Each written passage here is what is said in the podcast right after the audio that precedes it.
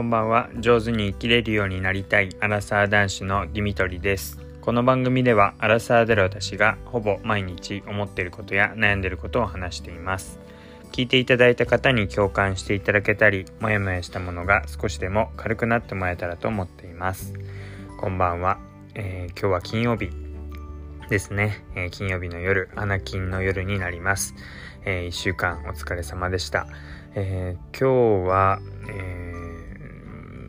なんか雨が降って、まあ、日中ちょっと気温が下がって、まあ、涼しくなるかななんて思ってたら、なんだかんだ午後から暑くて、まあ、今も熱帯夜っていうか久々に暑い夜っていう感じがしています。えー、まあいっしゅうかん長い、えー、中だったかと思います。えー、お盆も明けてこう、まあ、なかなか本気モードっていうか仕事モードになれない中も、えー、いっしゅうかん過ごされた方多かったかと思います。あのー、まあ今ペア育休ってことで、えー、私も育休取って、まあ、妻も育休取ってで赤ちゃんを見ているわけですけども、結構街を見渡してみると、えー、小児科の近くを通ると、まあ、発熱の外来をこう受け付けているような、えー、そういう病院なので、えー、駐車場の方で、えー、待機しているところに、えーまあ、その小児科のお医者さんが防護服に身を包んで歩いている姿を見ると、あ今熱出ている人もいるんだなと思ったり、まあ、それを見るお医者さんも暑い中ですけど防護服つけてそうやって外に出て対応しなきゃいけないんだなと思ったり、まあ、そうやって、まあ、自分たちの知らないところでえー、気づかないところで頑張っている人がいるんだなっていうのをこう、うん、あの真に受けてっていうか、えー、目の前で見て、ああそうだよなーなんて思っている、えー、そんなところです。で、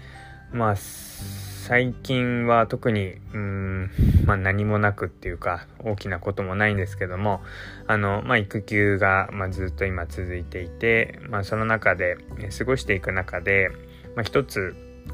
図書館に行くようになったので、まあ、図書館で、まあ、どんな本を借りているのかっていう話をえ今日できたらいいなというふうに思っています。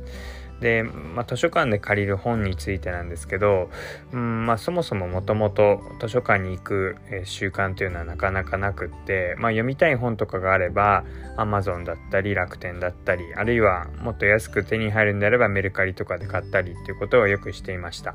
でまあ誰かの紹介だとか、うんまあ、なんかインフルエンサーの人とかが、えー、これおすすめですとかっていったものはチェックしてみて、えー、実際にこうレビューなんかも見ながら良さそうだったら買ってみるっていうのが大体今までの流れだったんですけども、まあ、その中に、まあ、散歩がてら、えーまあ、子供と赤ちゃんと一緒に、えー、図書館に行きながら、えーまあ、無料で借りられるっていうところが良くて、図書館に行くっていうことも、えー、この育休を取ってから増えてきました。なんといっても無料でこう利用できる、貸し借りできるってところが一番なんですけども、まあ、デメリットとしては、まあ、ご存知の通り、まあ、すぐに手に入るかっていうと、まあ、取り寄せっていうか予約することはできるんですけど、人気な本に、えー、あるいは新しい本であればあるほど、まあ、置いていなかったりとか、取り寄せることで何週間も何ヶ月もかかってしまうっていうのが、まあ、デメリットであったりします。なのである程度こう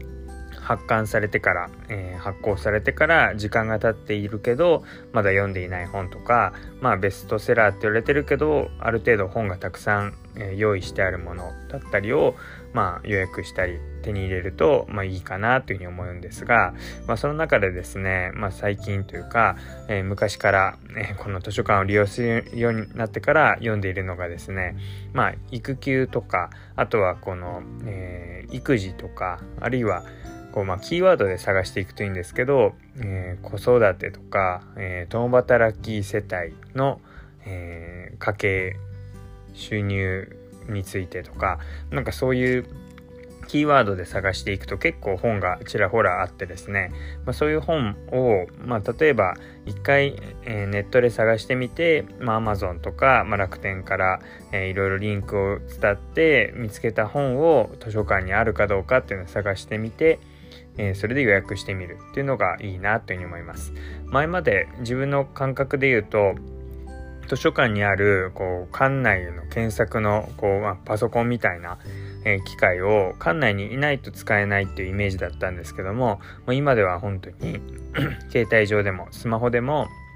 えー、そういう本があるかどうかとか、えー、予約するっていうのもできるっていう状態で、まあ、そういうのがすごい便利になってるなっていうのは改めて、えー、この年齢になって図書館を利用してみて感じるところです。なのでそういう自分が興味がある、まあ、子育てとか育児に関する本だとか、あとはですね、まあ単純に小説だとか、あと自己啓発的なものも、えー、借りていたりするんですけど、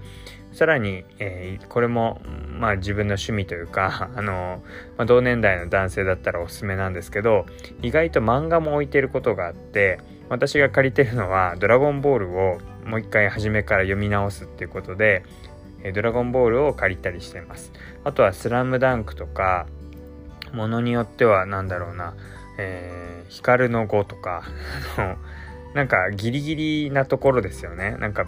多分図書館としてもあんまりこの漫画を進めているわけじゃなくて、あの本当になんかこう地域の中でもこういっさつぐらいしかないみたいな、なので、まあ、問題点というかデメリットとしてはすごい予約しても到着するまで時間がかかるっていうところで、まあ、逆に言うとその時間の中で、まあ、予約してもすぐ入ら手に入らないから、まあ、違う本が読めるっていうか、もしこれでどんどん手に入っていってスラスラ読めるようになってたら、まあ、漫画喫茶みたいな感じで読めるようになったら漫画しか読まなくなっちゃうと思うんですけど、まあ、届くのにこう時間差があるからこそ、まあ、その届くまでの間に違う本を借りたりとか貸し借りすることで、まあ、漫画ばっかり偏らずに、まあ、硬い本というか、えー、実益になる、えー、自分の学びに近い、えー、すごい